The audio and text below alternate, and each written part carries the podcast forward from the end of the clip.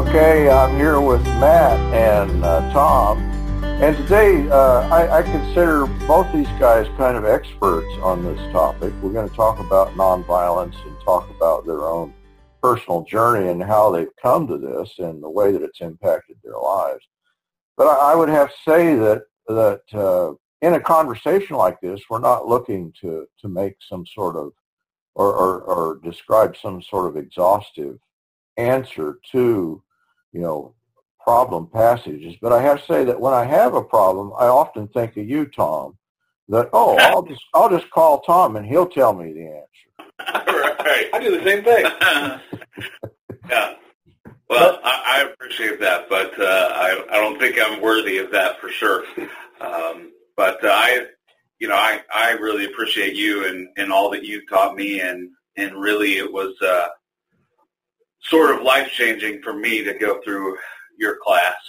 Um, you know, I grew up and didn't have much of a church background at all uh, growing up, and uh, it wasn't until my my twenties, in the midst of um, drug and alcohol, that that uh, God really got a hold of me, and um, so that was pretty life changing there to start out with. That uh, having grown up apart from any even really teaching of God, uh, to then become a, a Christian and not really have any sort of background or or or base for my Christianity, and hopped around a, a few different types of denominations and um, and then going to, to Central and, and still I was probably the reason I'm so interested in church history, I think, is not having a church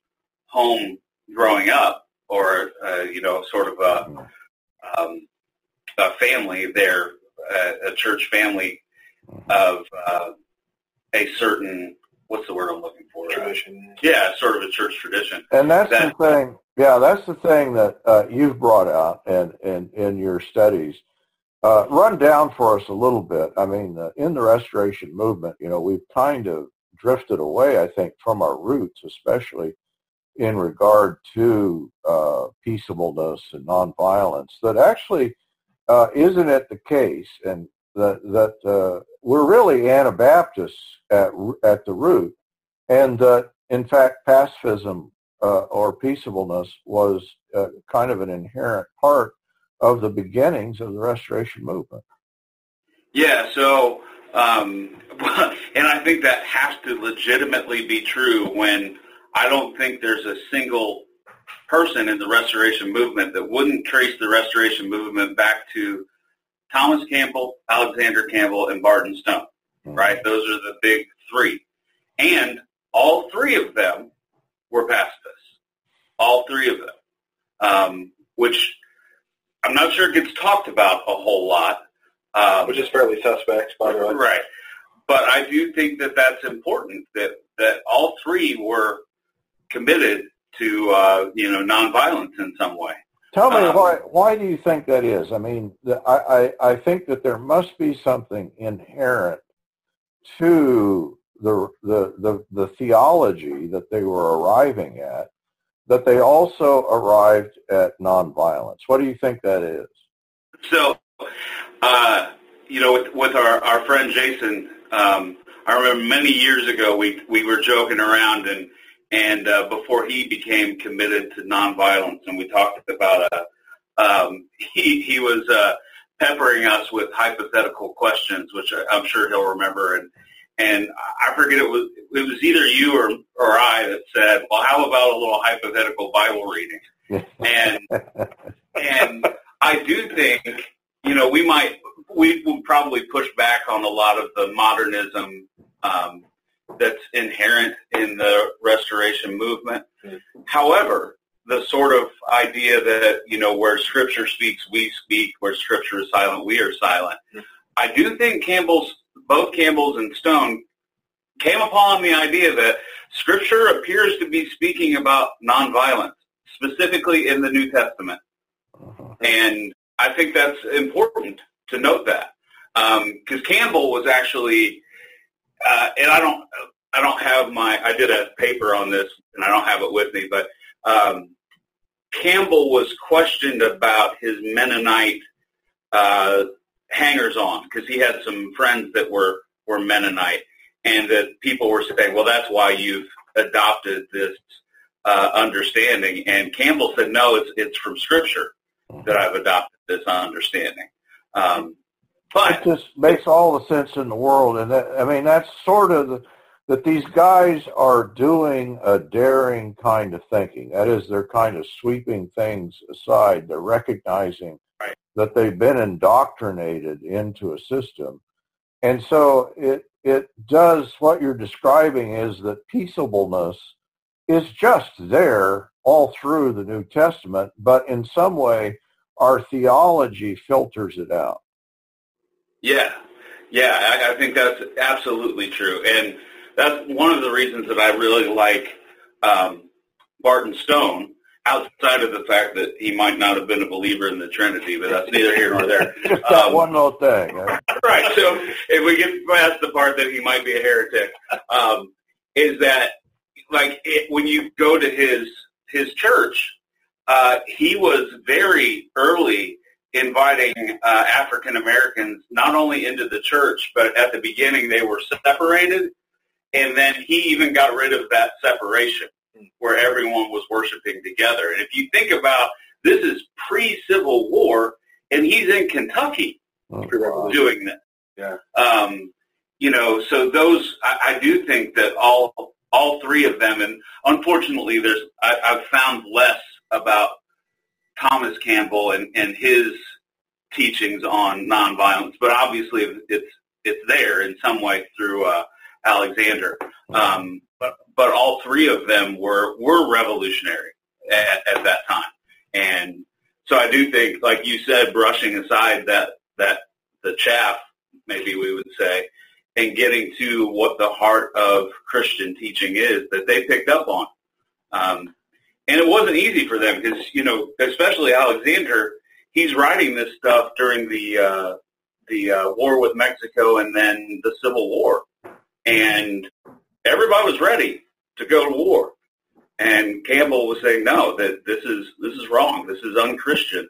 Um, and he even gets it back to listen that you know we we've been reading a lot of uh, First John here, where where we're at right now uh, with some guys that we're teaching, and and that's kind of what Campbell is going to, saying you cannot, as a Christian, raise up arm against your brother and say you love your brother in any way, and which is only what John said also. uh, so that seems significant, um, and and so Campbell is is teaching that, and then you know he's even going with with nationalism and um, so he's saying, you know, because even back then, like we're having now, the discussion of what is a Christian nation was going on.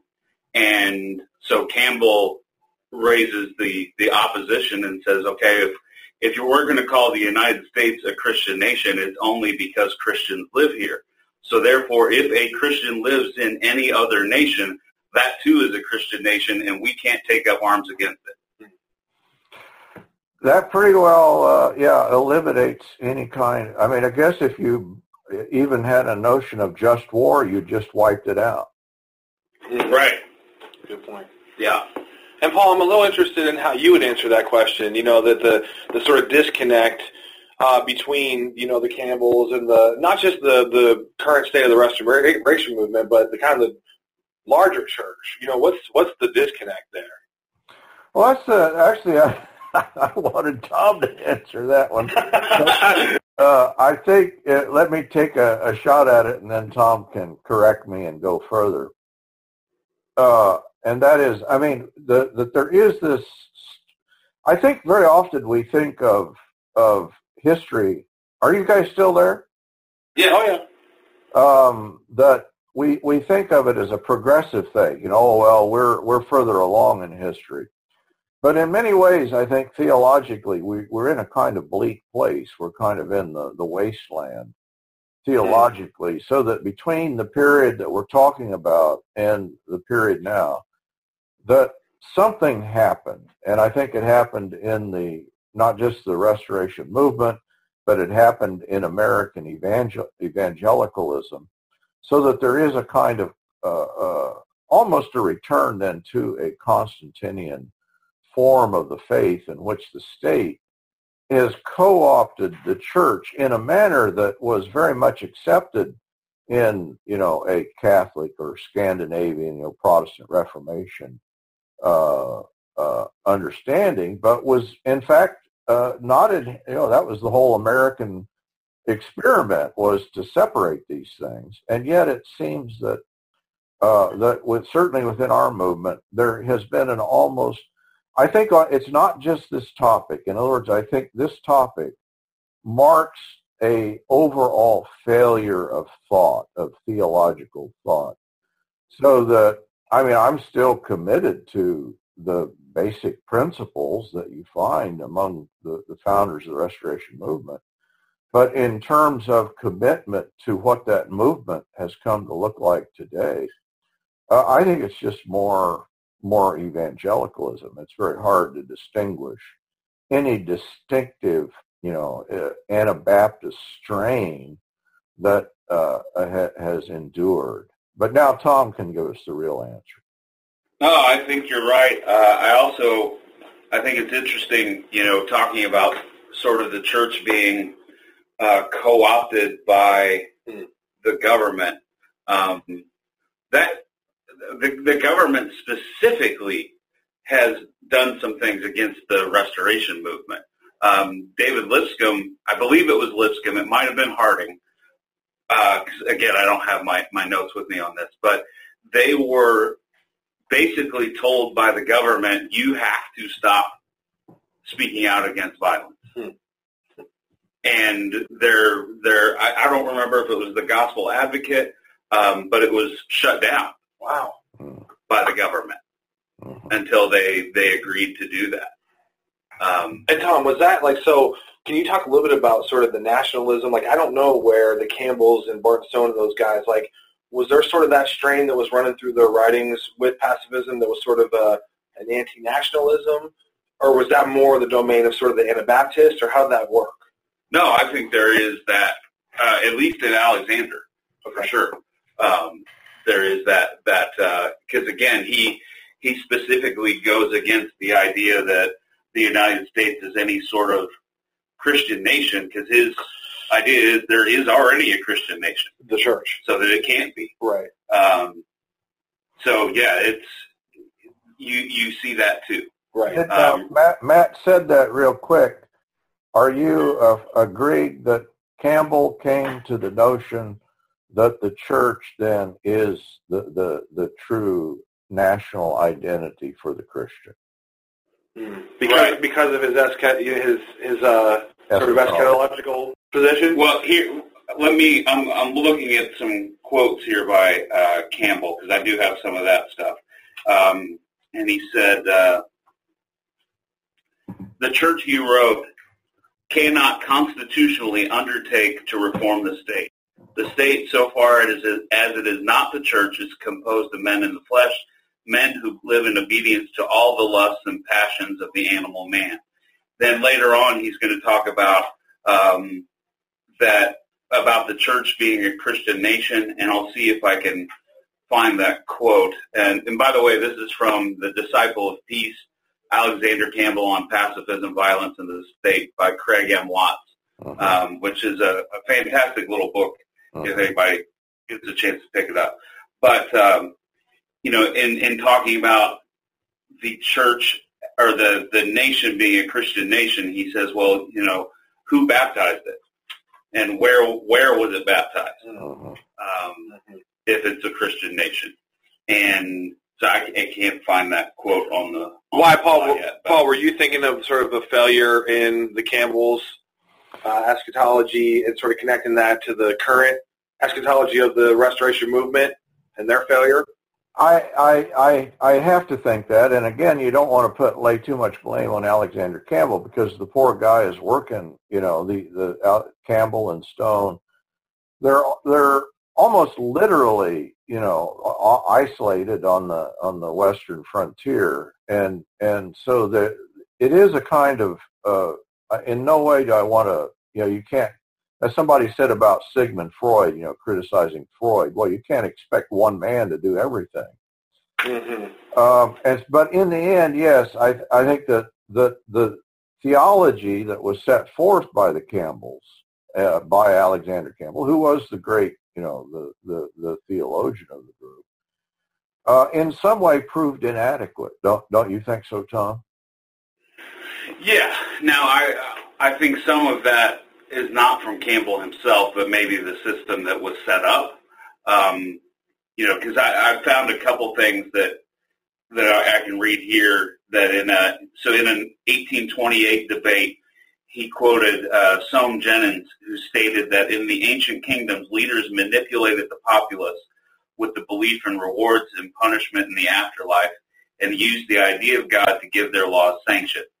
The state has been most positive towards religion when it has found religion useful to some political purpose. And then Campbell himself said that the governments of this world have either been, talking about the church, either been directly opposed to the church or at best pretended friends.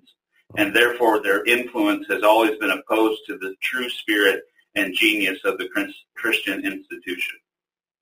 Which that I mean that's a that's such an insightful and telling thing that that it just seems that that that that would be obvious to people but I think that is precisely what has been lost. There is this sense that, uh, you know, we're, we're just now, I think there's a kind of revolt and a reaction to that, uh, you know, the myth of the Christian nation. Uh, but yet Campbell already, he already saw the myth of the Christian nation. Yeah. Yeah, absolutely. Yeah. And, you know, if you just read his his address on war or any of those sorts of things that you can you can pick up on that that he he saw uh, which is pretty amazing. Again, talking about the time that he lived in for him to get that mm-hmm. um, is, is amazing, and and I think he probably saw it too, as I would guess. Um, and I don't know if it's if he specifically talked about this, but I would guess that in some way he saw that as the nationalism being against unity. Mm. Mm. You know, because uh, of course one of their bigger ideas was the the unifying of, of Christians to just be Christian. Well, if I'm an American Christian and you're a um, a Ugandan Christian, mm-hmm. um, and our our nations are at war with one another, um, then which am I American or am I a Christian? And maybe I mean it's again the the you know uh, it's easy to criticize in hindsight, but he seemed to have failed to come out strongly against the Mexican uh, American War, and he himself then uh, I mean he was obviously against it, but he was afraid that it would create disunity. And so yeah, he, and, uh, now I, I don't know. I might push back a little bit that he came out strong against it because he did come out against it. Uh-huh. Um, you know, maybe maybe not as strong as we would like him to, but I don't know if anyone else was uh-huh. coming out against it, aside from Campbell. Was he doing that in the uh, the Millennial Harbinger? I, or the it was either that or the one that predated that, which I can't think of the name of off the top of my head.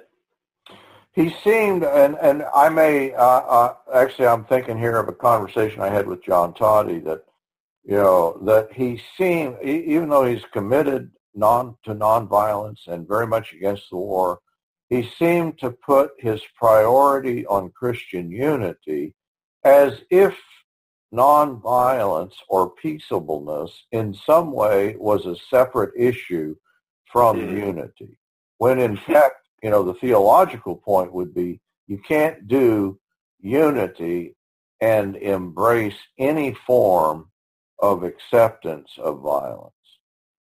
Hmm. Right? Yeah, I would guess uh, that Campbell would probably disagree with that. Yeah. Um, and I do think you're right that I, I think he would disagree that you can't be uni- do unity and accept violence because I think he probably would say that you can. Um, and so you could look at that as a certainly a, a failing for him perhaps.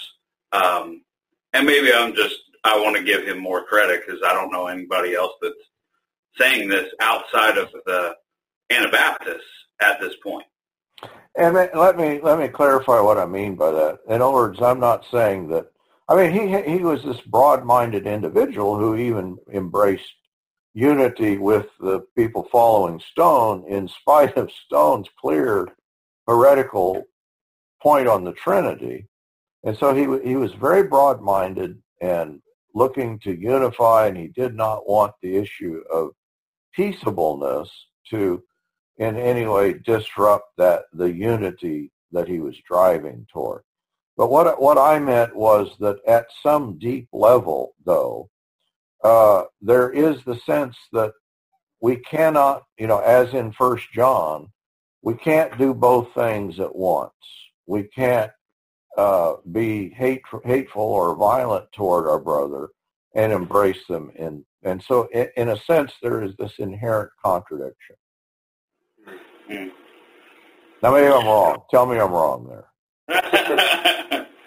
no. Uh, so is it a deal breaker, right? And that's uh, yeah. Uh, that you know, I I don't want to exclude people on the the position that they take on this, uh, but I I do think that it uh, you know that I also would like to be among a group of people that are like-minded on this issue in the local body of believers so that there may be a clear declaration of Christian peaceableness coming from the body of Christ. Yeah, and I guess I'm not ready to say that it's a deal breaker, but I am ready to say, though, that a commitment to violence uh, can give rise to an alternative notion or, uh, uh, or you know of Christianity, uh, and, and, that and it's potentially a very dangerous form of Christianity, um, in my opinion. So I'm not willing to sort of say, okay, well, we can't we can't be brothers anymore because you're ready to take up the the sword and I'm not. Uh-huh.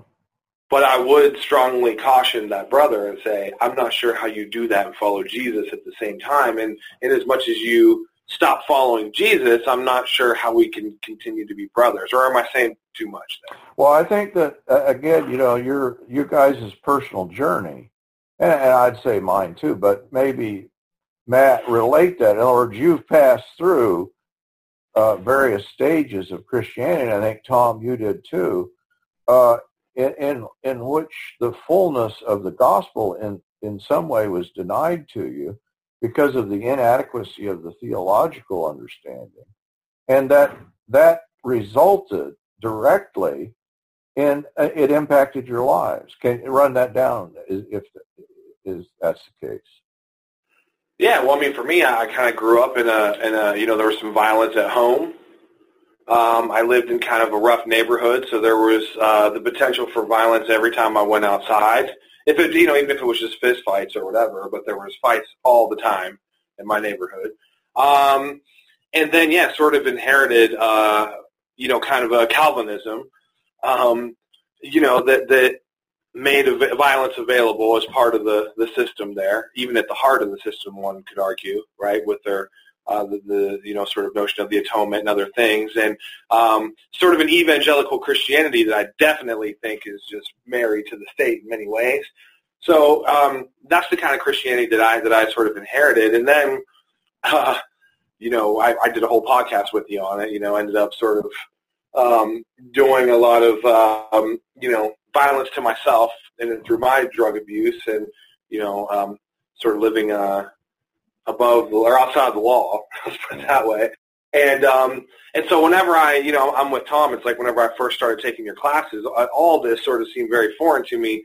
Um, until I did started to see kind of the holistic nature of the salvation that you were describing and the peace that's a part of that salvation, not just a sort of internal peace, but um, a peaceable outward, you know, ethic, right? And then it just became, I don't know exactly when it happened, but it was just kind of became clear to me that, boy, you know, anyone who's, you know, like Tom said earlier, it's like if you've done violence yourself, you either become hardened and sort of given over to it, um, or I think you kind of have a moment of uh, almost like a realization of like, yeah, man, that was wrong. That was wrong. whenever I was whenever I did violence, and the violence that was done to me was wrong, and that can't be how it really is. So if Christianity is claiming that this is the way that the world really is, uh, that peace is the way that things really uh, are because Trinity, because God exists in perfect peace apart from the creation, um, then I think that you can come to accept and say, you know what, um, as counterintuitive as it may seem, as countercultural, especially in the context of evangelicalism as it might seem, um, this, you know, and because of Campbell and others and Tom and other people who have realized that, hey, this seems to be what the New Testament is teaching. Mm-hmm. Um, you start going, man, I'm not sure how I'm going to work this out in practical existential life, but it does seem to be the way of Christ. That is peaceable, you know, peaceableness. Yeah. Mm-hmm. Yeah, and I think it goes along with a um, like that holistic Christianity that I was talking about earlier, where um, you know, I had I had sort of had the idea when I became a Christian that, and it may have been just my own fault of misunderstanding or or teaching. I'm not sure, but that the whole goal of Christianity was just to escape this life and go to heaven. And so, as long as you got that check mark in your column, you were you were going to do that. Um, and then having, you know, I was set up to I mean, God had me all set up because I had your class and I was reading uh, Philip Yancey, The Jesus I Never Knew at the same time, and he's writing about the Sermon on the Mount saying, hey, I think you're actually supposed to believe this and do this. I think Jesus, Jesus really meant this you, stuff. Right. Yeah. yeah, that it's not just uh, a scheme to go, oh, look at you, you filthy sinner, you can't do this. But Jesus is actually saying, no, I, I think you need to live this. This is I, I'm telling you to live this way. Uh, so I'm doing that, and at the same time, he's the one that kind of pointed me to Bonhoeffer because he quotes Bonhoeffer a lot. And so I'm reading Bonhoeffer and then reading the early works of Alexander Campbell, and all the dominoes started to fall. Where, you know, I had, I had struggled with depression my entire life and struggled with with lots of different things that I thought, man, I'm, I'm glad God is forgiving me of of all of this stuff, but uh, apparently this is it. I'm just sitting around waiting to, to die. Mm. And, you know, had even had the thoughts of maybe I should hurry that up. Mm. Maybe that's okay mm. um, if I hurry that up. Catch that fire insurance policy. In. Right, right. And so then to start to understand that God wants to set me free of this worldly life and mindset and and wrong ways of thinking and really wants to renew my mind um, that part of that renewing of mind is uh, also that you know sort of inherent in all of us is is violence that we want to do violence. And God is saying no that's not that's not me. Mm-hmm. that's that's the thinking of this world. Um, and I read those you know the Sermon on the Mount for years as if and you can almost do a whole different kind of theological system on that reading right? Where it's like well Jesus is just sort of pointing out how you know righteous he is and how you can never do this thing uh-huh. right and so it's because you're you're sort of you know he's holy and you're not and that he's righteous and you're not so that's the point of the sermon on the mount is to demonstrate that but it's not to actually imitate christ it's you know and it's like you really can sort of almost build a whole theology based upon your reading of the sermon on the mount protecting yourself from it oh it's good. good. that's yeah. good that you have yeah. to in some way you, you build a wall that you say, yeah, this is, and I think we do that with the Sermon on the Mount. We do that with the life of Christ in general. That mm-hmm. we, it, it, I think that it, we read it with a kind of uh, distance, you know, a distancing ourselves from the significance of, of what's happening there because we, we, we think, yeah, it's a good thing Jesus did this so we don't have to. Yeah. And then we ignore Paul you know, in things like Romans chapter 12 by just skipping to Romans 13. And I, I yeah. so, it's, a good point. You know, yeah. I, and, and misread Romans 13. Yeah, right. Yes. I've heard Tom say so many times whenever it's like we're having this conversation about, you know, violence in the state and stuff and, you know, the people on the other side of the argument always want to jump directly to, to Romans 13. And Tom's like, hold up. Um, so before Romans 13 is Romans 12. Right. So Right. let's let's run that down for a second and talk about what it actually says before we get to 13. Yeah. Yeah, I mean, just on the surface, you know, you don't have to think more than uh, a minute, which obviously most people don't think that long.